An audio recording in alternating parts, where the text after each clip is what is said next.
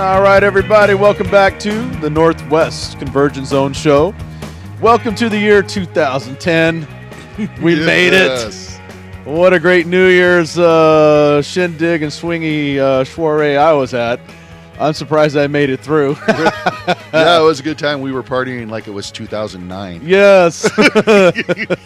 we were like 10 years better than Prince. so, Big D here with you, and welcome to the brand new year and another edition of the Northwest Convergence Zone Show. We're back. and my man here, Big Joe. Hey, everybody. Greetings and New Year's salutations from the man cave in the city of bowl games. Yes. Yes. that is the gift, the real gift of the new year. Absolutely. That's the best Christmas gift, New Year's gift you can have, right, Double D? I don't. wha- What's a bowl game? Bowling. Bowling? Bowling is a Oh, bowl game. Wow, I didn't. That's on TV. Yes. Well, uh, Big D is psyched because uh, I think that uh, the national championship game has some meaning to him. Oh, and uh, we're, yeah, we're looking forward to watching it on March 14th. Man.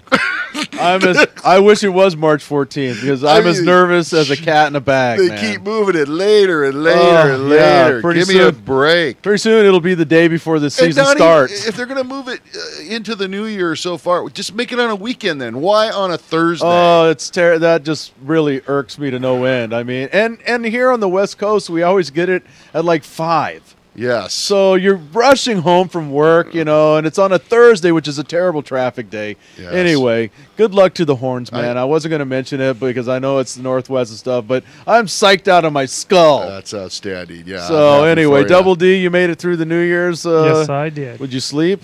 Uh, yeah, I went to bed at nine.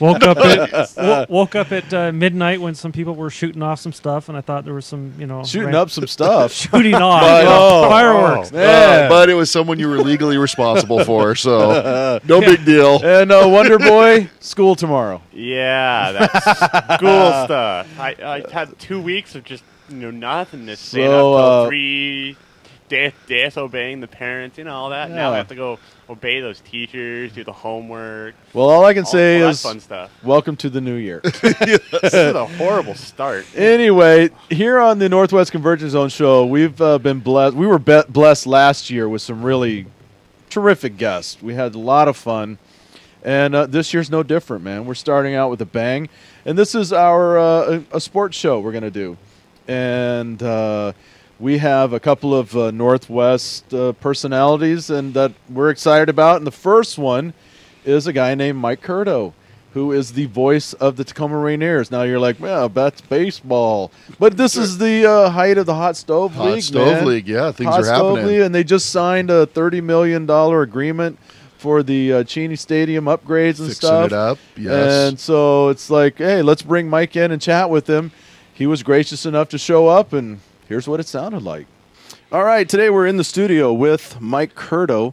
He is the voice and the play-by-play announcer of the Tacoma Rainiers. He also writes the Tacoma News Tribune beat when they're on the road. And uh, Mike, how are you? Thanks, thanks for stopping in. Doing great. It, it's a pleasure to be here at the uh, Convergence Zone studio. Thank you.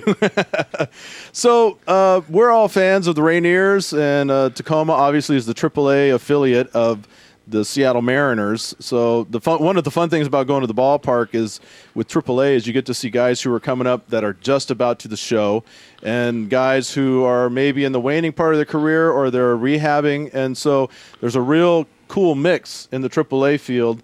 And uh, the Tacoma Rainiers have been here for quite a while. And when did you join them? Well, my first year was uh, the 1999 season, and that was, uh, you know, the team has been here since 1960, so I missed a, a huge chunk of the, the baseball history here, but this will be my 12th season coming up. Now, do you remember who was on? Who was the play-by-play before you? Yeah, Bob Robertson, who's a legend in the, The Northwest. Wazoo guy, yeah. Still one of the greatest college football broadcasters uh, working today. absolutely. And do you was Art Popham before him? I believe so, yes. Because when I was here as a teenager, I come and gone from the Northwest. Art Popham was the guy on the radio, and we used to listen to him all the time. And uh, so now let's go back and let's talk about. Uh, young Mike and where you grew up and what your family was like. Were you part of a large family, a small family? Where where were you guys located? I grew up in uh, Menlo Park, California, which is about uh, 30 miles south of San Francisco, kind of halfway between San Francisco and San Jose. And uh, grew up uh, in a small family with my mom and my sister, and uh, just kind of got into baseball at an early age, I guess. And uh, went to my first game when I was eight years old, and I remember it. And you know, just kind of always wanted to broadcast baseball. I used to listen to all the games on the radio, and you know, when I was supposed to be asleep, I'd sneak on the radio to listen to the late, Yes. late innings, and uh, you know, just uh, al- always had uh, baseball on the radio ever since I was very young, and eventually got my mom into it. Where now to this day, she listens to every Giants game on the radio. Is that right? Yeah. So I assume it was a Giants game you went to. Yeah, it was. It was. yeah. And who was broadcasting back then that you were listening to? guy named Hank Greenwald, Yes. who is now retired, but he's the announcer who I kind of grew up listening to and sort of modeled myself after. Okay. So now, when I was a kid, and I mean, I think at some point any sports fan had a dream of growing up and, you know, being a broadcaster. I'd be out in the back playing basketball and, uh, you know, talking about my game, you know, fortune dribbling in the corner and, you know, shoots from the left post or whatever. Did you ever turn the sound down on the TV and, and sit there and call games? You know, I never actually did that, which uh, I found out now talking to other people in the business. Almost all of them did that when, Yeah. when they were kids. For some reason, I didn't. I didn't do the the fake broadcast in my head, and I don't know how I missed that. I, I feel like I missed a key part of my youth there because I didn't. I didn't do that. But uh, it's common though for people in the broadcasting Yeah. profession to have done that. Yeah, it is. So okay, so you're growing up in the Bay Area and you're following the uh, the Giants, and then you go. Do you go to broadcasting school, or where do you go from there? I uh, I was uh, I ended up going to college at, at Berkeley, and I knew I wanted to try broadcasting. And one of the things when I was looking at colleges was I tried to find out if they had a student radio station or not. And you apply to colleges, and it was I was under a lot of pressure to go to college and visit colleges and do all that.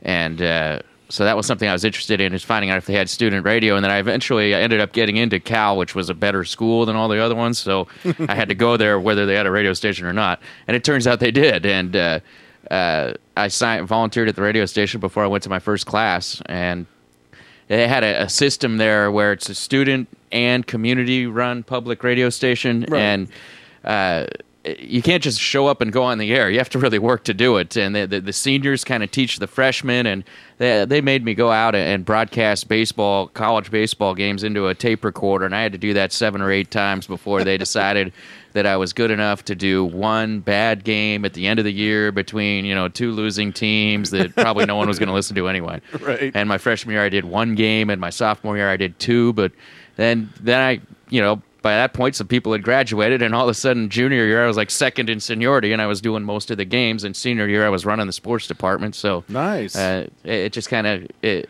It's not a class. They don't have a journalism program there for broadcasters, but it, it it's just students teaching students, and it really worked out well. so what did you major in then? I majored in English because Okay. I like to read books. There you go. Yeah, Oh, didn't have to go to class that much either.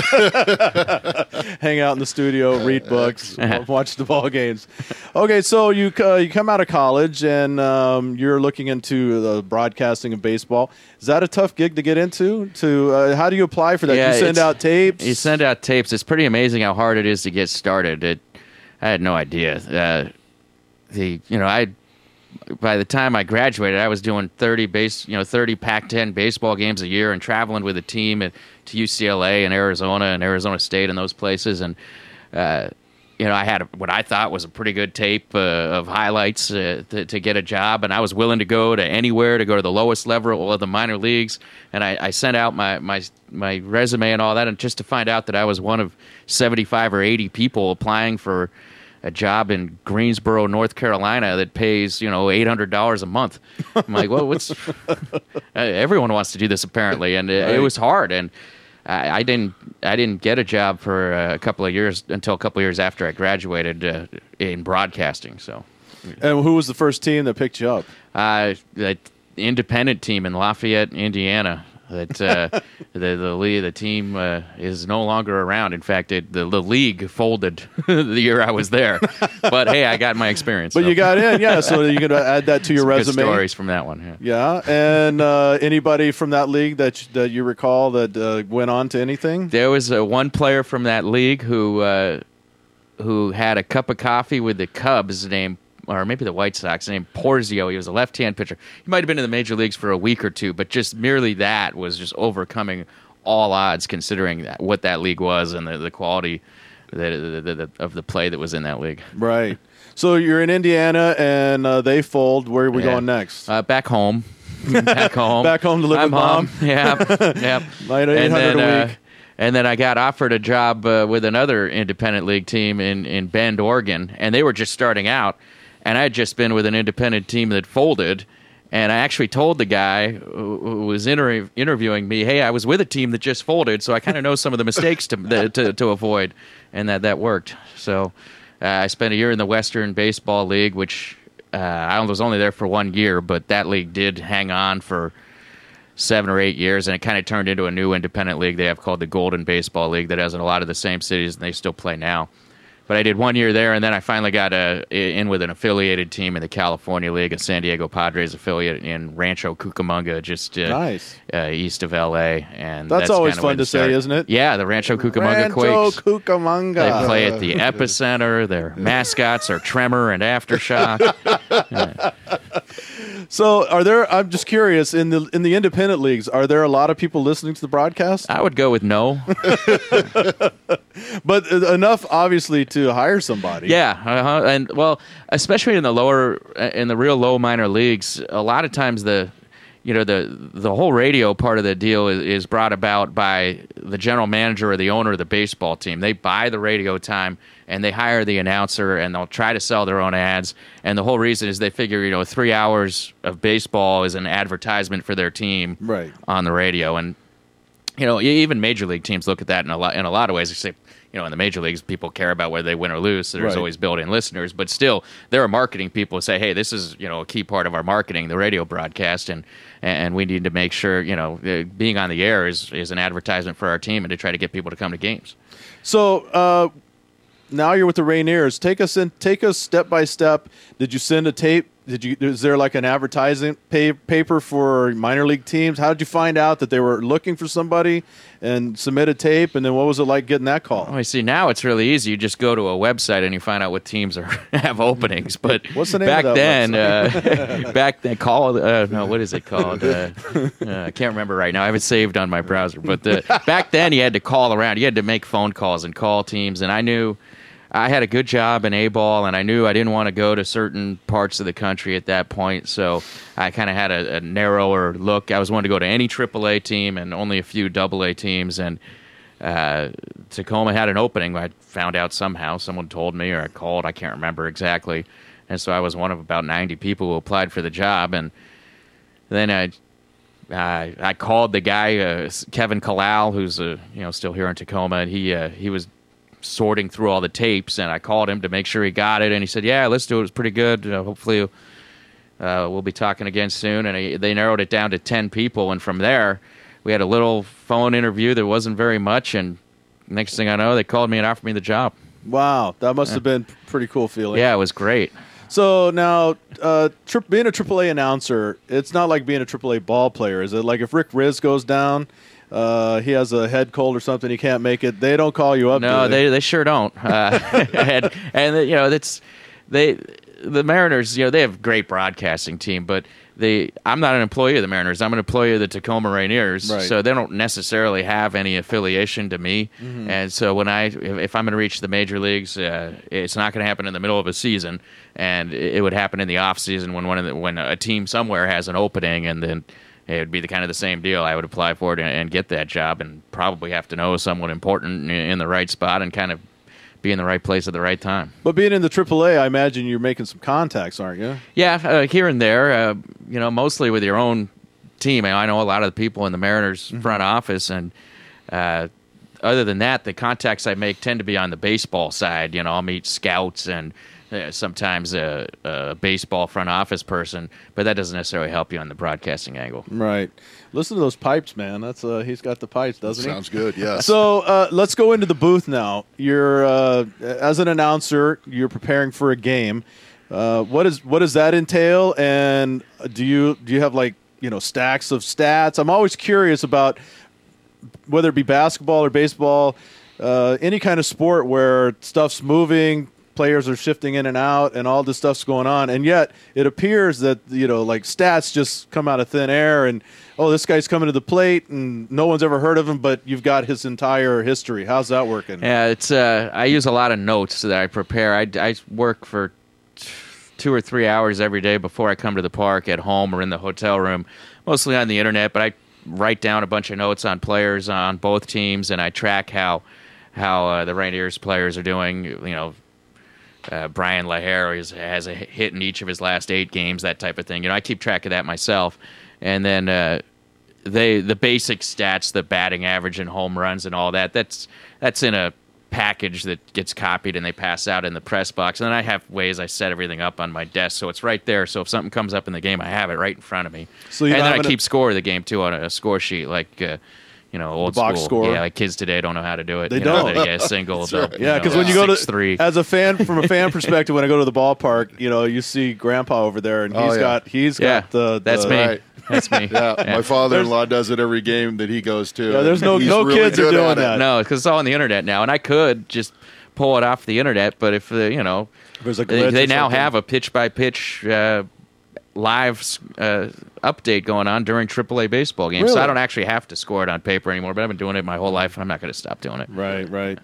Uh, so, any um, any stories? Have you ever had a moment where you just froze up, or uh, you know, like you're in the booth and something to use a baseball metaphor, if a curveball's thrown and you're like you're stuck? Yeah, but as you get experience, you find yourself working around that. There, the, I mean, the first game I ever broadcast in college, I called a foul ball a home run, or maybe it was a home run a foul ball. I, don't- I, I just completely botched it, and someone had to bail me out. Uh, but now I'm, uh, you, you kind of learn how to to to adjust when you make a mistake or you don't see something. Like we used to, they're not in the league anymore, but we used to have a team in Edmonton, and Edmonton's stadium had this horrible 1980s style uh, light green astroturf. It was like that flat kind of carpet. Right, you know, right. before they started making the real fake grass, this was like, uh, you know, old school, uh, just green cement. You know, carpet with cement under it, ground balls going 100 miles an hour, and at daylight, eh, when it was a day game and the sun was beating down, you could I couldn't see the ball on this. Tur- I just could not see the ball, and so uh, a lot of times I'm watching the shadow of the ball to try to figure out if it's hitting the air or not, or watching the fielders to try to figure out where where it was hit, and so you just kind of adjust the call of the game to to maybe delay actually calling the action until you know what it is for sure, Right. until you pick it up. And when that franchise moved down to Round Rock, Texas, I was like, all right. I, I like going to Edmonton, but at least I'll be able to see the ball. That's that's a nice stadium in Round Rock, isn't it? Yeah, beautiful. yeah, beautiful. that's gorgeous. Well, I was going to ask you, uh, Mike, in your 12 years in the PCL, you've probably, uh, well, obviously spent a lot of time on the road.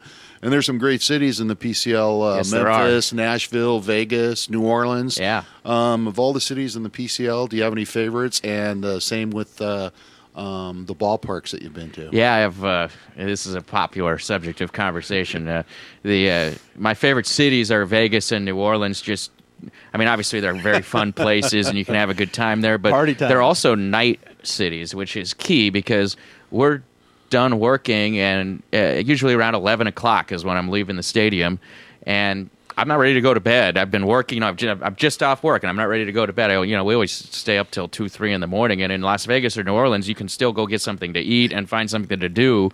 You know, at, at midnight or one in the morning, which you can't do in Colorado Springs right. Yeah. Or Salt Lake. or Fresno. Open all night town. But you asked me about my favorite cities. So yeah, Right. Vegas and New Orleans, and then other than that, Portland's a great road trip with the downtown stadium they currently have, and uh, Salt Lake City is underrated. That's a it's a clean, modern downtown, and their stadium is fantastic. And uh, Oklahoma City, which is tough to admit up here in the greater Seattle area, Yeah. but they have a beautiful uh, ballpark. Bricktown. uh, my favorite stadium in the league, and uh, and it's right in the middle of an active uh, area. And they put us up in a hotel that's like three blocks away, so you're on foot everywhere you go, and it's it's a nice setup. Yeah, isn't that called Bricktown? Bricktown, yeah, it's yeah, I've been to that. It's very nice. That is, uh, they got a big statue of. Uh, They've got a Mickey couple Mantle Johnny Bench there. and Mickey Mantle out yeah, there. it's very very nice. So, uh, okay, so the um, as far as players go, and you've been in the league for quite some time now, and I, you've seen guys go to the pros and come come and come and go. Any favorites that you've? Uh, do you interview them? You get to know them. I, I know you're on the road. Do you travel with the team? How's that I- work? On the yeah, travel with the team, uh, same flights and buses and everything, uh, same hotels and all that.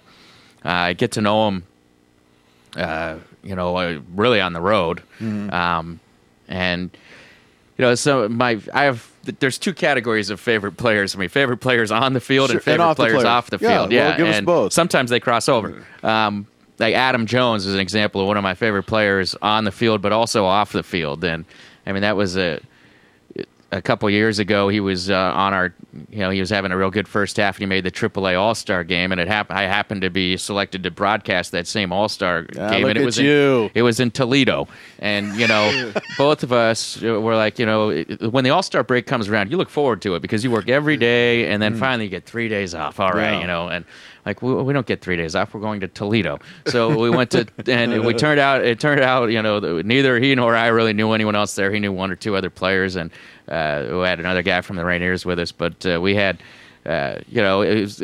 we were stuck in Toledo for three days, and we ended up having a lot of fun. And you start to realize, hey, this is, you know, he's twenty year, he was twenty one years old, and you know, he's real mature guy and had his head on his shoulders. You could tell he was going to make it uh, just based on the way he was thinking about things. Uh, in addition to his talent. And the uh, so when you're traveling with the team and you guys are going to, you know, I assume it's bus and plane and uh, so forth. Is uh, do the guys gel? Or are they the? Are there? I mean, I know in baseball there's a whole group of guys and it's a lot of people going. Uh, Do they, you know, group up and they say have this group over here, that group over there, or is everybody pretty much they hang out, or how's that work? There's there's cliques, but they're also kind of gel too, a little bit of both. Uh, one thing you have is there's always a strong contingent of uh, Spanish speaking players from the Dominican Republic or Venezuela or Puerto Rico, and uh, they tend to they tend to gather together because they all speak the same language. Sure. You totally understand that, and uh, that that's real, you know. But then there's crossing over of the the groups and all that.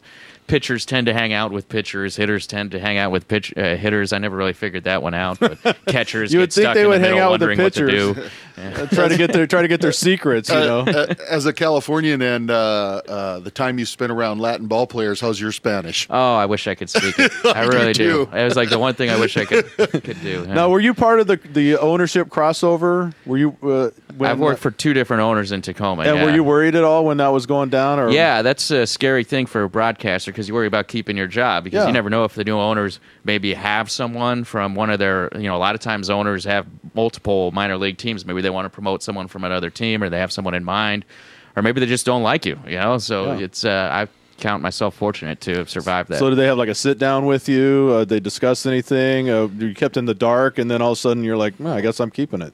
Um, yeah, it kind of went that way. Uh, I was sort of kept in the dark, and then uh, they, they, they were bigger. They had things they were working on that had nothing to do with the radio broadcast, and it took them a while to get the management team that they wanted in place. But once they did, then uh, the guy who's the president of the team now, Aaron Artman, he came to me and said, "Hey, you're doing good. You're my guy. Don't worry about it."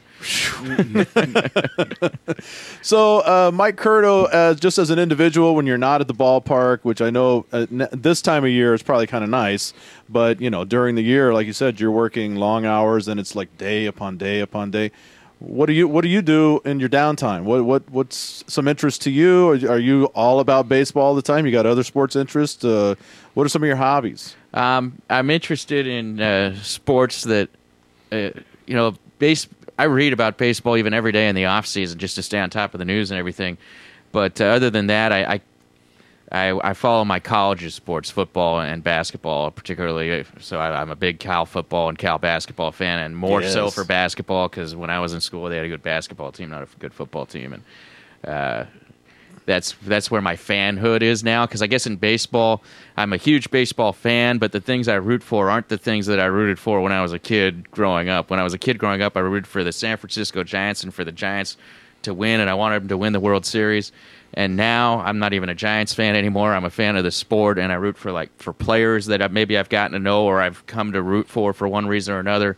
And I kind of root for people in the game instead. And like this year when the Yankees played the Phillies in the World Series, I kind of grew up hating the Yankees, but I, I didn't really care who who won the World Series. I just wanted it to be a good series and to be good baseball and be exciting, and and we got some of that, which was good. But uh, Yeah. um, so yeah, my my my yell at the TV as a sports fan thing is definitely Cal basketball. I will I will yell at my TV because some 18 year old kid misses a free throw. Uh, Mike, I was wondering, uh, what was it like? I can't believe it's been uh, this long already. In 01 to call uh, Halama's perfect game. Yeah, it was a long time ago. That that was uh, it was pretty amazing. The uh, it's the only one I've ever seen, and probably the only one I ever will see. Um, you you could sense it coming, uh, and once the seventh inning came around and you got through that, just every pitch was exciting. And um, I'm I'm not proud of my call of that game. I listened to it enough times to know I don't want to listen to it anymore. But uh, it uh, you know it's it was great to be there, and you know it people still remember. You just pulled that pulled that off the top of your head right now. There was a good crowd that day. There was over five thousand uh, in the ballpark that day, and there were a good number of people there. And it was in the middle of July and nice weather, and you know a lot of people remember that game. So were you nervous at all that you were going to jinx it? Oh no, You know No, how you I don't.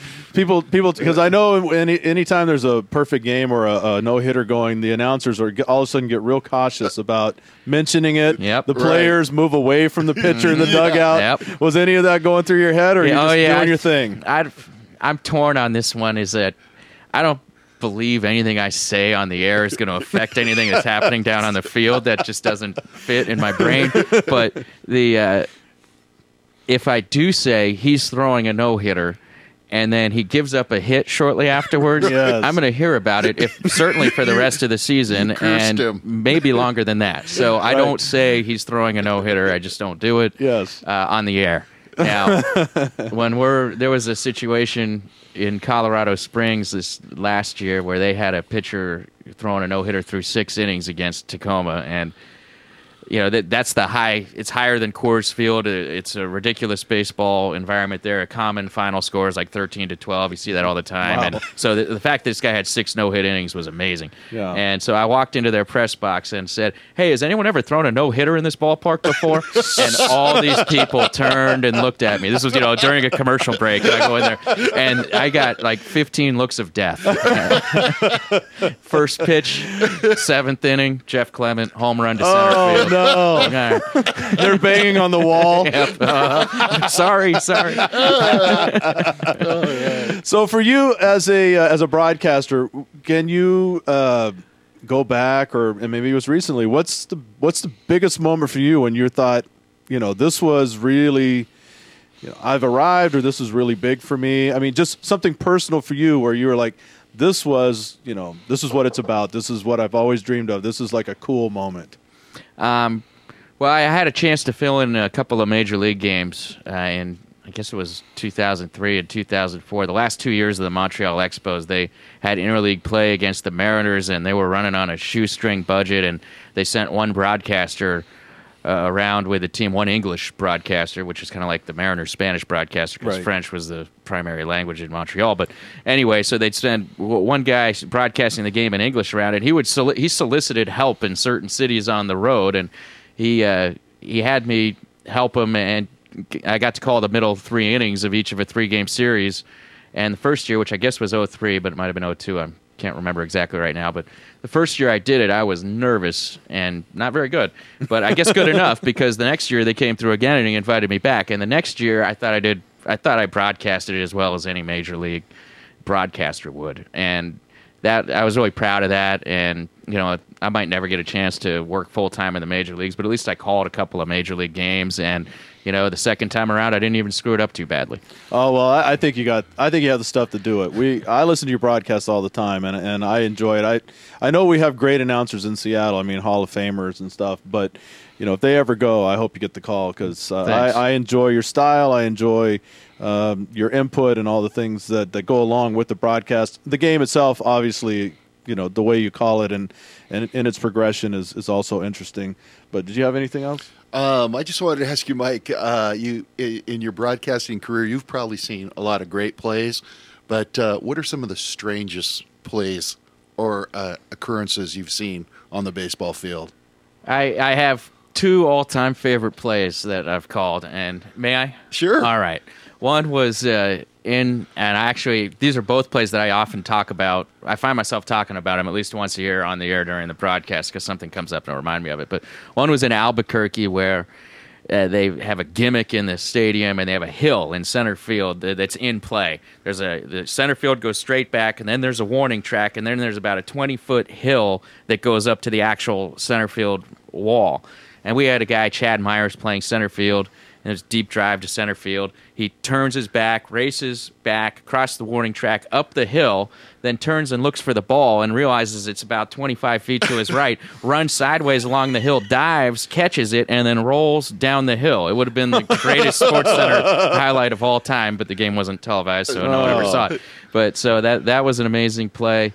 And then we had uh, we had a guy who Mariners fans remember, Charles Gipson, who was a mostly a reserve on some very good Mariners teams in, in 2000 and 2001, but. Uh, he did a straight steal of home plate uh, once. That is still the only time I've seen that in AAA baseball, where uh, you know he just takes off when the pitcher's in his windup and cloud of dust at home plate and, and a safe call. And what made that better was the the story afterwards was because our manager was Dave Myers, who coaches third base, and he had been coaching Charles Gipson since they had come up through the low minor leagues together, getting promoted a lot of the same years. And he said ever since Gipson was a rookie at the lowest level of the minor leagues, he always, every time he got to third base, asked him if he could steal home and would say, I know I could get it. I know I could get it. And Dave would say, No, no, no, no, no. Stay here. You're not going. You're not going. And finally, this one time, it was the same old thing. Gipson said, Hey, I know I can get him. And Dave just went, All right, go ahead. and he made it. Great story. All Yeah. right.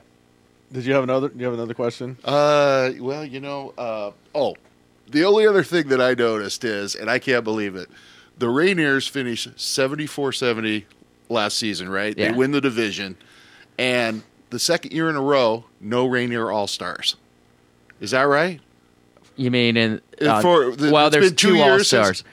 There's a midseason All Star game where every team has a representative. That's the AAA All Star game they show on ESPN, and then after the season they do a postseason All Star team, which is That's one player at each right. position. Yeah, no one, that's no one made that about. this year. And Yeah, because what's I, the catcher's name? Uh, I, Adam Moore, who Yeah, I Adam thought Moore, I thought guy. he was the best candidate to make that postseason All Star team, but he ended up uh, not making it. A guy from two, uh, Reno uh, who had a good year, James Yeah, John I was Hester, made it instead. Yeah. do you think Adam Moore is like uh, one of those can't miss guys? You I, th- I think he's a show? can't miss major leaguer. What what he turns into in the major leagues is Right. Up in the air, and you probably shouldn't even ask me because one thing I've learned in all my years doing this is I make a lousy scout. I could pick out the easy ones, but the, the ones that are t- tougher ones, like an Adam Moore, I'm going to struggle with. Right. So, yeah. I just know that he got a lot of press and uh, he was really talked up quite a bit, quite highly this year. So- Yeah, I mean, I, I think he'll make the Mariners opening day roster, and maybe he'll eventually be the starter. So Yeah. we'll see. yeah. Well, with Kenji gone. Right. Yeah. So who knows? All right. Well, uh, Mike Curto, we want to thank you so much for coming in and sharing your baseball stories and knowledge and everything. How And about our Big Ten? I'm getting to that. well, you thought you were going to. I was going to say before we let you go, look at Double D Yeah. chimes I have to at least He's- talk on he's something. producer. Double D chimes in at the at the most awkward moment, and then ruins my whole thing. Yeah, well, that's what I'm here for. Oh man, so the standards just dropped. okay, but before we let you go, is that is that That's- better? Yeah, that's a lot. Better. Okay, I good. just thought you were I going was- to skip. No, I was forget kidding. I got it right here. because you've had a rough day. I have had a rough day. All right, What but, happened? I don't know. Tell us just- about your rough day. He's been Uh, around my me all rough day day. started uh, during the week when my car got broken into, and then a bunch of stuff got stolen, and um, it's just gone from there. So. Oh. Uh, we'll talk about that on a later another podcast. But uh, we're here about you, so let's do the Big Ten, and uh, the th- these are ten quick questions that we're going to ask you, and just one word answers or quick answers, uh, just so people get to know a little bit more about you. So we'll start out with uh, question number one: What is your favorite food? Pizza, God's food. There you go. what, what kind? What, what kind of pizza we have? Uh, there's all kinds of options now. there you go. Yeah, but I'm a Not like the- pepperoni mushroom sausage kind of There- guy, but I'll yeah. branch out. you ever have some in the booth with you? Uh, I don't. I can't eat during the broadcast. Uh, for it bothers me for some reason, but uh, a lot of my fellow broadcasters just crush food during 90 second commercial breaks and then keep broadcasting like it's no big deal. Yeah, I 'cause just you don't run- understand. I You could can't run do down it. there and grab that little Caesars at the ballpark. Yeah. All right, what kind of car are you driving these days? uh, a Ford Escort from 1998, and I really want to get rid of it. And uh, this might be a little awkward, but uh, uh, maybe not. What's your favorite team? Well, I'm a big Rainiers fan. There you go. Might be the biggest. Very smart man. Nick Lachey, I think he's listening. What's your favorite color? Uh, blue? There you go. I haven't All been asked that since I was about four. That's right. That's why we ask because it's usually some of the responses we get are way out there. All right. Uh, your favorite tool? Whenever you got a anything you work with, something that you enjoy. What's your favorite tool? Well, um, I guess that'd be my little digital recorder. There you that go. I record interviews and stuff with. Yeah. That is the first. You know what? We've had a lot of broadcasters on here, and every time I think they're going to say my microphone or a recorder or something, and we all, they always talk about a hammer or a, Phillips screwdriver or something. You're the first guy. Way to go, man! You, he's a true broadcaster right here. Uh, your favorite band, singer, or musician?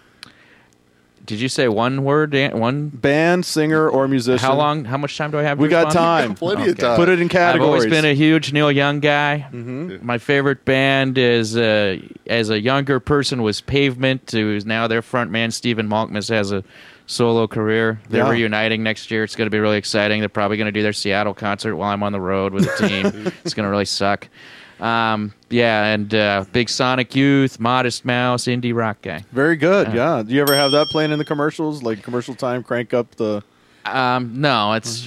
put the headphones on, get cranked I up. don't. We play a lot of music during the broadcast, especially in the post game show. But there's a kid who has to sit in a studio all day long, That's what he basically does, huh? underground in Seattle, putting the game on the air and playing the commercials. and so I kind of let him do the Oh, music you because he's got to have some sort of Yeah, he's got to have the button to control push. over it. Yeah, he's got to make some Oh, decisions. Wonder All right. Boy, are you listening? Yeah, that's your next gig. Okay, for you right now, and I don't know if you get to maybe in the off season you get to lo- watch some TV, but what's a can't miss TV show for you? Uh, high stakes poker on the Game Show Network. Hit the DVR on Oh, that. absolutely. Check it out later. Yep, there you yeah. go. Love it. Uh, what's the last movie you saw? Um, not a big movie goer. So DVR uh, I- DVD, I, uh, record them on the the DVR sometimes. Uh, They're too long, aren't they? yeah, they are. I'm not a movie. I'm not really a movie guy. Okay, that's fine. I just recorded the uh, what was the one that was real popular? Probably going to win some Oscars. The kids in India, they win something. oh, uh, Slumdog yeah, I just recorded that. I haven't watched it yet. Everyone says it's good. I'm going to watch it. yeah, No. you'll like it. All right. Uh, what's the last concert you attended? Uh, them crooked vultures last night at the Paramount Theater. How was that? It was outstanding. It's the new super group with Yes, they John are. Paul Jones from Led Zeppelin and Yeah. David Grohl from Nirvana playing drums and Josh Homme from Queens of the Stone Age on guitar. Listen He's a to total him. stud. He's a music guy. Great show, great show. Yeah, very good. Uh, yeah, I heard good reviews on that. And the last one of the Big Ten. What's your favorite drink? Oh, which category? Well, uh, let's go soft drink, hard drink, and whatever you're drinking. All right, I'm mostly a Coca Cola for soft drinks, but I try to avoid that. okay. But then I drink a lot of Coors Light, and I don't really try to avoid that. and then if I want to drink good beer, I drink like an Anchor Steam or a Sierra Nevada, Oh, very good. and I hardly ever do the liquor. Yeah, no, no, Yeah. we I, not during the broadcast. Well, no, none of this during the Oh, broadcast. yeah, only- During the broadcast, it is water and water only. only only Harry Caray. one of those, one of I those, admire uh, Harry Caray. Yeah. one of those mid-July one nothing games, like hundred degrees outside. You're like dreaming about a nice uh, Coors Light. I think. All right, well, Mike, we want to thank you for coming in and uh, spending some time with us. We appreciate it. And uh, we'll be looking for you next year on the Rainier Network, and hopefully, maybe you'll have Double D in to co-host with you. Yeah, he's a man of many words, and I could tell that he'd be really, really lighten my load on the, the Let's work. see. Yeah. I've been to I think three games since I got out of high school. And one of them was with me. Yeah, but I didn't watch. That He game. thought a basketball game broke out. yeah, I wasn't really paying attention. Kept wondering when the touchdown was scored. yeah, what, what's the deal with that? How, how do they even score baseball? So anyway, Mike, we appreciate you coming in. Thanks so much. All right, thanks a lot. It's been a pleasure. All right, so Mike Curto, voice of the Rainiers. We're gonna get you in the booth, man. Yes. Yeah, I'm sure everybody wants to hear I'm that. pretty. Didn't he take your number down on the way out the door? Well, I wasn't. I was just going to surprise everybody. Just It'll it'll be like a Cubs game. He's going to have you lead the crowd in uh, take, me Take out me to out the ball of game. yeah, maybe I could do that. All right. Well, let's uh, move straight ahead here. It's time for some birthdays. Yes. New year, New year. new birthdays. New birthdays. People are turning uh, a little bit older. The first birthday is that little naked baby that's got the sash that says 2010 Oh, on it. and this guy was uh, well. This guy was born actually on the 9th. and uh, in 1944 he's going to be 65 this year. Jimmy Page. Jimmy Page, yeah. Oh man, Zeppelin. Oh, One of the greatest guitar players of all time. He can retire now. Yeah, I believe so. I think he should have retired a while ago. All right, and on the fifth, turning 78, uh, Robert Duvall, one of my favorite actors. Robert Duvall, one of my favorite movies of all time. The Great Santini. Yeah. I love that movie. He was uh, he's anything he's been in, he's It's always good. fantastic. Yeah, yeah, And then this guy, uh, one of my favorite bands from the '90s. I, I love these guys from the beginning. And he's going to be 49 on the fourth. Michael Stipe from R E M. That's right. One of the best rock shows I ever saw out at the Gorge. REM, man. And uh, should we ask Double D what REM uh, is the abbreviation? Ask him if he's ever even heard of REM. Have you heard I've of heard of REM? REM, but I've always wondered what that meant. You don't even know know? REM? No. Do you know Wonder Boy? What? I have no idea what it means. I just want to na- ha- have him name one song from there. It has something to do with sleep. Yeah. Do you ever heard of the REM part of your sleep? Uh, yeah. and what happens during what happens? Yeah, and so what happens? R E M stel- spa- stands for rapid eye. Movement. Yes! What does that have to do with sleep? All right. The 'Cause REM you're- when- because when you're asleep, your, your, eyes your eyes are fluttering they're when you're fluttering. in that stage. I guess I don't get there very often. Yeah, obviously. All right. Well, thank you, Bill Nye, the science guy. All right. So if you see those guys walking around, wish them happy birthday. All right, we have to go to the other side. It's early in the year, but we've got to do it. Uh, this man was born a while back ago, uh, January 3rd, 1892. he would be 117 years old, Young chicken. and he wrote a few books that uh, became somewhat popular. Had uh, what uh, what were they called? Gnomes or fairies or I'm not a Hobbits. big, oh hobbits. That's right. Oh, see, gee. see, I'm not a big big fan, but uh, oh, really? yeah, well, I like the movies, Oh, wow. but the books were rather thick. They were great, man. All right, J.R.R. Tolkien. Double D, do you know any books that Tolkien's ever written? Uh, probably not. Lord of the Rings. Lord of the Rings, I Yeah, guess, that yeah, whole that's series. what I was gonna say, Okay. yeah. yeah, sure. And then the Pink Floyd music you're hearing in the background Yeah. is in tribute to this guy, and uh, he was uh, crazy as a loon, is what But they he was say. a genius, but yeah, out. you know, he had the the affliction. Uh, Started J- one of the greatest rock bands ever to be Pink- known to mankind. Yeah, Pink Floyd. 1 6, 1946. Syd Barrett would have been 63 years old. Didn't pass away too long ago. And last but not least, uh, this is a day that I try to take off every year. Uh, I never work uh, this, uh, it should be a national holiday. January 8th, 1935. Uh, who else can go by one name? Uh, well, there's a few, but this guy definitely can go by one name Elvis, 74 years old. Yeah, So I, everybody- I still can't believe that guy's. Uh, it- it- I always wonder, man, what it would be like if he was still going. Well, everybody meet me on January 8th. I'll be taking the day off. We can start with some peanut butter and banana sandwiches. We'll grill Spend- those babies up. Spend some time on the uh, porcelain throne. That's right. And I'll show you a hunk of burning love. Yay! All right. Well, our next guest on the uh, big uh, New Year's shindig, shenanigan, and flim flammery is uh, this guy is no stranger. This should be no stranger to anybody. This guy has the uh, man the pipes to beat all pipes. He does. And let's listen to a moment of his work. Ridnour will sprint out to midcourt to take the handle. He's covered by Atkins, gets a screen from Petro. Ridnour works to the eight second mark, just past Ray, checks the clock. Eight seconds remaining, one on one, and Eddie Jones beyond the three point perimeter. Makes a move with four, leans in off balance with two. The shot is up, it rolls around and in! It rolls around the rim and falls in with three tenths of a second remaining.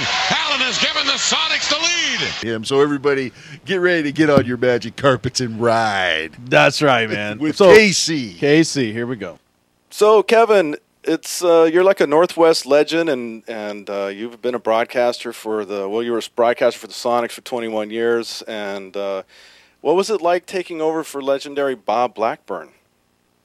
Well, it was uh, it was pretty exhilarating actually because uh, I had been previously had been out of work for about a year and a half. I didn't have any play-by-play, uh, and uh, just to be given an opportunity to rejoin an NBA team was, uh, you know, exceeded my expectations. I didn't think I would be able to get back into the league.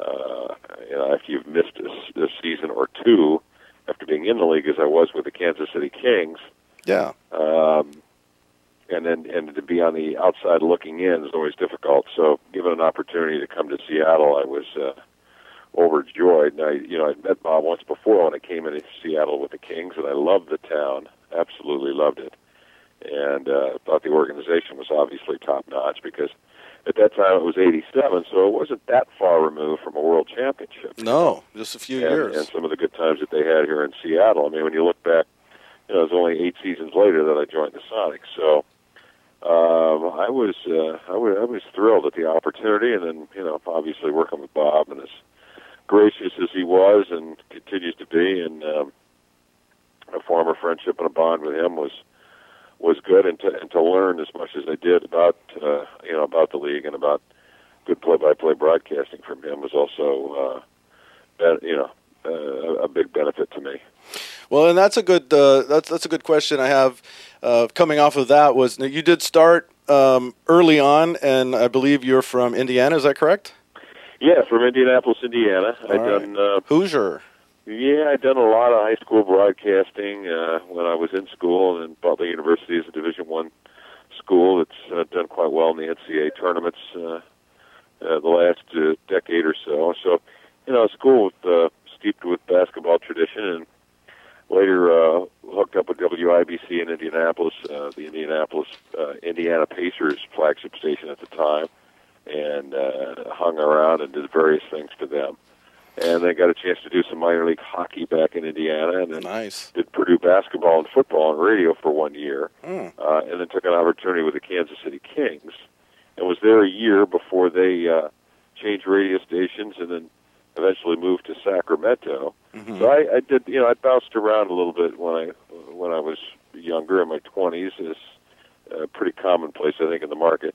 Uh, Well- you know, and when you're in your twenties, you're in a rush to get there. Sure. and so, and so you naturally you make you make some moves, and sometimes they're lateral moves, and sometimes uh, you know you think they're great career moves. But uh, at any rate, uh, yeah, I eventually landed in Kansas City and was doing the Kings, and and uh, really enjoyed doing uh, NBA basketball. Well, we're we're thrilled that you actually ended up landing here, because uh, there's nothing better than well, there was nothing better than listening to Sonic's game, hearing Calabro come through, and uh, as driving around, sometimes I'd be in Moses Lake and just hear that. Uh, you know, some of those signature calls echoing out over the lake as we were fishing. It was just some magic moments.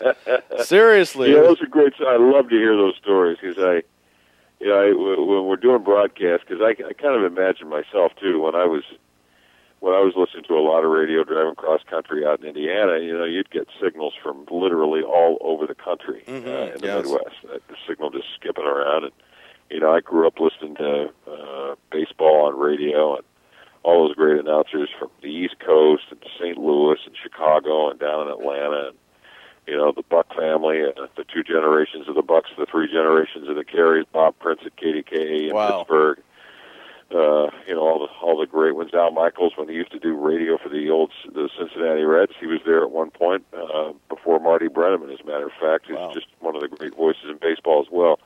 So when I hear stories of the people you know that have heard me do some some basketball play by play, I think about just how much fun it is just you know being a listener and and being driving cross country and uh, being entertained for a couple hours to listen to a ball game. Oh, absolutely. And you know the games were entertaining, but even more so was uh, just listening to your calls. It was magic. It was just uh, Oh, the, thank just you. the the picture that you painted and the excitement that you brought to it. Uh, just you know, we were hanging on every word, and and now you're with, uh, of course, the Seattle Sounders FCC. What's the transition been like for you going from basketball to soccer? Was that uh, difficult, or did you slide right in, or how did that work?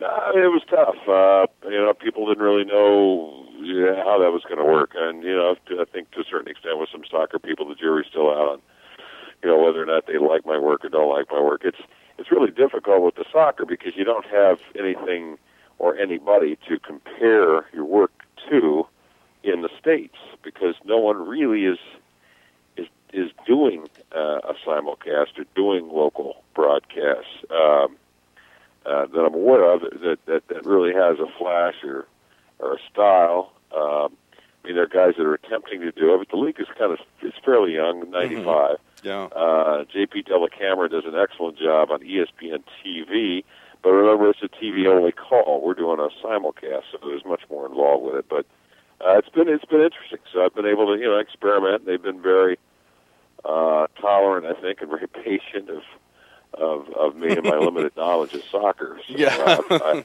you know, I had to do a lot of you know obviously a lot of homework. Did a lot of listening to English announcers, Yeah, it's just announcing some of those, as well. But, pronouncing uh, some of those names. Probably a tough gig right there. Yeah, yeah. I mean, uh, yeah, exactly. You, you know, you've got you got people from all over the world, certainly. Sure. Uh, but you know, you do in the NBA as well. So, Well, now, yeah, yeah, now you do. That's true. That's Yeah. true.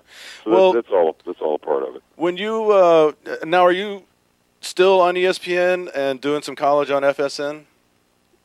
Or- yeah, I'm going to do. In fact, I did a game Friday with uh, Jeff Van Gundy and Mark Jackson. Okay, Uh, great. We did the, did the Lakers Denver, and so I'll be doing a, a, a schedule of games for ESPN TV and the NBA, and Perfect. and then uh, anticipate doing some uh, Husky basketball for uh, Fox on a limited basis. So Okay. yeah, well. So you're still well, all over the a- I'll have a nice mix. I'll be bouncing around. It won't be too many nights where I'll, I'll be at home in front of the fireplace, unfortunately. now, did you have any connection uh, or involvement with the ABA when you were starting out? I've heard you make reference to the ABA. Was it just, is it just something well, I that was you've a huge ABA fan. Uh, the ABA, one of the charter teams at the time, was the Indiana Pacers, and uh, you know I'd have been 12 years old. I think the the year that uh, they came into the league in '67, '68, and I was a huge ABA fan. You know, I remember my dad taking a bunch of us to exhibition games when they play some of the old NBA teams, the Cincinnati Royals, Yeah. uh, which are now the Sacramento Kings yes. or the became the Kansas City Kings and Sacramento Kings, uh, would would play every year. Would play the Indiana Pacers, and that was a big deal because you know you always wanted to measure yourself against the best, and hmm so it would be ABA against NBA. And there was, you know, there were some great teams out there at the time. Uh, the Kentucky Colonels were also uh, a big time team in the ABA. So Kentucky and Indiana naturally have a great basketball rivalry, high school basketball rivalry, and so it was a great professional rivalry as well. And Kentucky had some great teams. They were coached by the great Hubie Brown. They won some ABA championships, and the, Pacers won some ABA championships. I can always see Hubie. Uh, I love to watch the old footage of him uh, stalking the sidelines with that tweed coat. Tweed coat, and then you know he always had he had the white perm. That's right. he had that kind of that white perm of his, and oh, they had some terrific teams. You know, they were uh, Artis Gilmore, the A Train, the big man, Oh, Dan yeah. Issel. They had some extraordinary talent down there. the Yeah, the ABA was stacked. There's no doubt. I, I grew up in uh, Houston, Texas, and uh, we had the Rockets, but um, there, the ABA and the NBA was uh, they were still separate, and it was pretty amazing. The the Gervin and um, a lot of the yeah, the San Antonio connection and the uh, Dallas Chaparrals had some good teams too. Uh, Yeah. Steve Jones, I know, played for the old Chaparrals, but uh, the Iceman was uh, oh, he, he was a phenomenal ABA player. He was amazing. I, I, that guy always rocked my socks. Well, you're known for uh, several of your classic catchphrase calls. You know, chicken, flying chickens in the barnyard, and good golly, Miss Molly. And uh, we- we all love hearing those. I mean, that just electrifies us and the crowd and, and everybody else. I'm just curious when you're work when you were working on phrases to come up with. Uh, when did you know something worked? Did, it- did it just was it magic that happened, or did you bounce it off the wife, or did how did the, how did that come about?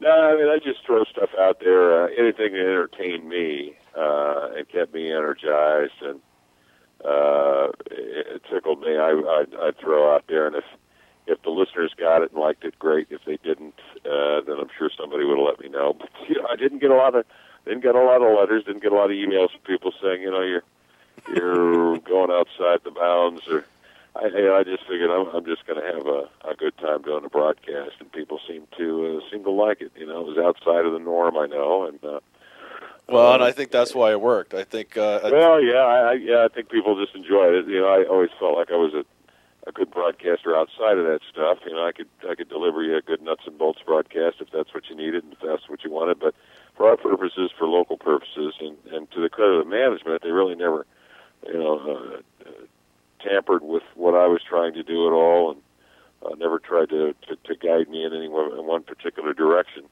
Uh, they seemed to like it as well, and and uh, so you know, it was nice to have the characters that we did too. We had a lot of very, very nice gentlemen that played on our basketball teams, but also guys that, with great character, but also guys that were characters. you know, yes, They exactly. like to have fun themselves, and uh, and it's uh, it, it made it actually made the assignment pretty easy. So, uh, well, on that vein, who were some of your favorite and maybe not so favorite players that you've uh, worked with? Well, I'd, say without question, you know, Gary Payton, Shawn Kemp were it was a fun team to be around, and of course Detlef Schrempf on the team. Uh, you know, just one of the classic guys in the league. Sam Perkins was on that team, and uh, just a wonderful character, and always telling some great stories. Um, I remember the first team I I broadcast in '87. We had Xavier McDaniel, Tom Yeah. Chambers, and Dale Ellis. So you're talking about three guys who could score or did score for two years with the Sonics team, better than 20 points apiece themselves. So they had a lot of firepower, without question. Yeah. Um, yeah, there, there really wasn't any player on this team that I didn't get along with at all. There were some guys I enjoyed more than others. I think because you know there's some guys that had that that uh, over the top personality. Michael Cage was one of those guys, just a wonderful guy. Nate McMillan, obviously uh, a true gentleman. But uh, in terms of guys that uh, you know always always jabbering, always telling a story, always lighting room up, that you know that obviously would have to be Gary Payton. That guy was. Uh, he was certifiably crazy. Oh, Uh, I yeah, I yeah. saw him down in uh, Oregon State, and he was he was out of control. Yeah, just just a you know just a big time character with a, a great deal of energy, and then you put him obviously with uh, George Karl, um, The brain. Tim Grgurich, our assistant coach at the time, and you're talking about three guys that just uh, were, were just full of just full of energy, and uh, you know always coming up with uh, different angles on life. Oh, I'm sure you got plenty of stories rolling around your head that you can't share with anybody. and we had a good time. Uh, well, uh, with in doing the games, you normally obviously have co-hosts and uh, somebody who's broadcasting with you. Any favorites that come to mind? Of uh, we really enjoy when you're working with Marques. And Yeah, Marques uh, was, was a terrific broadcaster, good friend, uh, excellent uh, observer of the NBA and uh, and talent, and just a huge fan himself. You know, he was a great player, and and, and he's also a great fan of the game. There, are, I've known a lot of really high quality players that away from the game weren't great fans of the game. Uh, but but you know he's a guy that just loves to watch basketball, loves to broadcast, loves NCAA college basketball. He was a great college player himself. Uh, you know, working, I worked with James Worthy for a couple of seasons. Really enjoyed working James Worthy. Worked with uh, Rick Barry. I thought Rick was he taught me a, a number of things about about the game and uh, and and broadcasting as well. He was my first partner when I got to Seattle, and we actually went to uh, the simulcast, radio and TV. And Rick was the first color announcer I worked with, but. uh I worked with a, a lot of guys. Uh, Billy McKinney and I had some some good times, a couple of good seasons. Uh, Craig Ehlo was uh, fun guy to travel with, uh, always a, a lot of energy and uh, just a you know a good guy to be around as well. So uh, I've, I've been blessed in that regard. I've had a, a lot of uh, interesting people to work with. yeah, well, we think you uh, made them all sound good. yeah, well, yeah, thanks. Well- and, you know, it's, that's kind of that's what happens when you when you click. You make each other sound good. Yeah, So, that's true. It works for everybody. Well, uh, when the we're going to wrap this up here in a moment, but I'm just curious when the mic's hung up and uh, you've uh, done your last game and your last broadcast. Where are you going to call home? Are You're going to stay around the Northwest? You heading back to the Midwest? No, I think the Northwest is, is where we're going to be. I mean, we have been here since '87, and uh, you know, my family, my parents, my brothers, their families still live out in uh, Indiana, and I still have some good friends that, that go all the way back to to grade school, and uh, uh, I see them uh, when I go out to Indiana. They've come out here, so you know, in this day and age, you can. Uh, uh, we, you know, we've been blessed to have the resources to be able to get back and forth. And uh, no, I, I really enjoy it out here. Whenever I go to the Midwest, I'm constantly amazed at the just the flatness and the the monotony of the terrain. You know, I I got I got to have my mountains. I got to have my my woods and streams and uh, and rivers and, and oceans. Uh, so that uh, you know, and uh, and wide open spaces. And so the Northwest, of course, uh, has all of that. Yeah, you don't realize that when you're growing up there because I grew up in flat plains of Texas, and when you leave, you're Yeah. like, man, this place is there's yeah, nothing you go going back on. and it's just it's remarkable, isn't it? Just wow. It is amazing. Well, what's your sta- What's your thought on uh, Seattle and basketball? We uh, going to get another team, or is that pretty much well, over? I think, yeah, I think that you know this town obviously has got a great tradition in the NBA. It's got a great tradition of college basketball. I don't know that um, anytime soon that uh, a building is going to be done or redone here in Seattle for the NBA. I know there are a number of NBA teams that, uh, uh, if there were a building here available, would move to Seattle. I don't think there's any question about that. The NBA has a collective bargaining agreement that comes up in two years, and I think once that is settled, and once the economics of the NBA are settled, uh, you may see somebody interested enough to come into the area and, and build a building here, a multi-purpose building yeah, for the facility for the uh, region, a facility for the region that would be, uh, you know, amenable to basketball, hockey, big events, concerts, uh, all those types of things that you would expect in a big city. That right now, frankly, Seattle does not have. yeah. So I, you know, I would think, uh, boy, I would. Uh, I've told people, I said it'll probably be another five years before we see a team here, but I think it will happen. Oh, that'd be great. I mean, it's uh, definitely feels like uh, dry time when basketball season starts. We uh, we all of a sudden get sentimental and remember when, and that's no fun. No, no, it's not. All right. Well, before we let you go, we have what we call the Big Ten. It's just ten quick questions, one word answers. Do you mind if we fire those off to you? Sure. All right. Kevin Calabro, big time radio announcer, voice of the Sonics and Sounders FCC, has his own radio program on 710 ESPN in Seattle from 3 to 6 p.m. What is your favorite food, my man? Oh, that would have to be really good uh, seafood linguine. Sounds good to me. Uh, what type of car do you drive? I drive a Toyota 4Runner. Favorite team? Favorite all-time team, Indiana Pacers. Very good. Favorite color? That would have to be silver. And your favorite tool? Favorite tool would have to be, boy, I, I, I love to just take a good roundhouse swing with a hammer.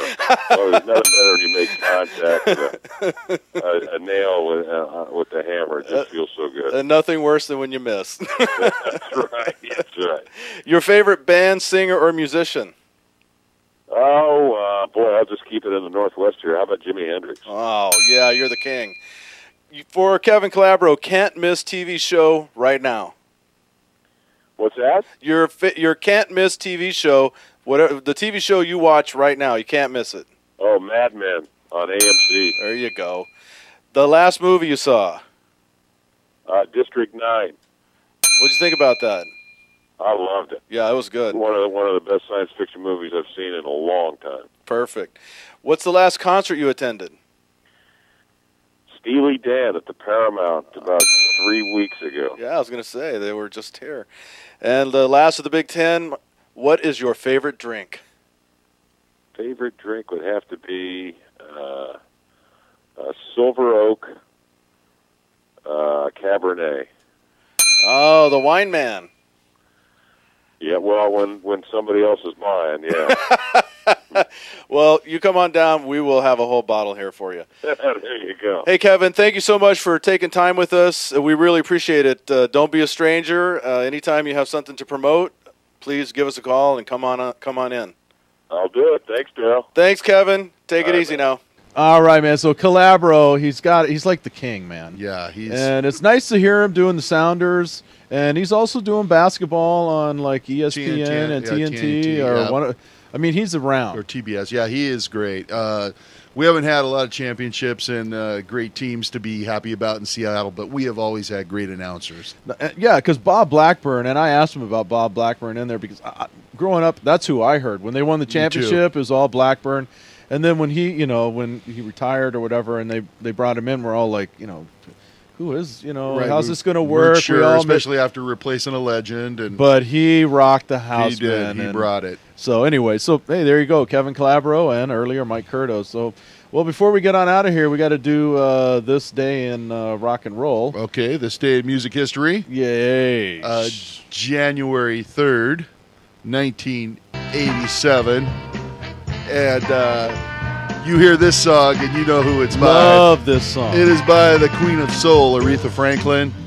Uh, she became the first woman inducted into the Rock and Roll Hall of Fame. Uh, a well deserved honor. She's uh, incredible.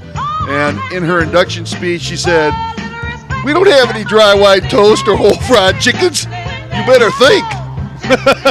no, she didn't say that. But she did say that in, the, Blues, Brothers, movie. Yeah. I was like, where you? What? Really? She she said that? Aykroyd would be so proud. That's right. so give her some respect. Yeah, She is the Queen of Soul. She's the queen of soul. So anyway, uh, hey man, fun show.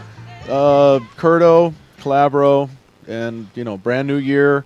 We got big things coming up. We got lots of guests coming up. We got bands. We have uh, sports figures. We got some more people who are on TV and radio, and we're uh, you know we're all over the map. That's why we are the Northwest Convergence Zone. Take it, Double D. Where all things come together. All right. We'll see you guys next week. Thanks for being here. We'd love to hear from you.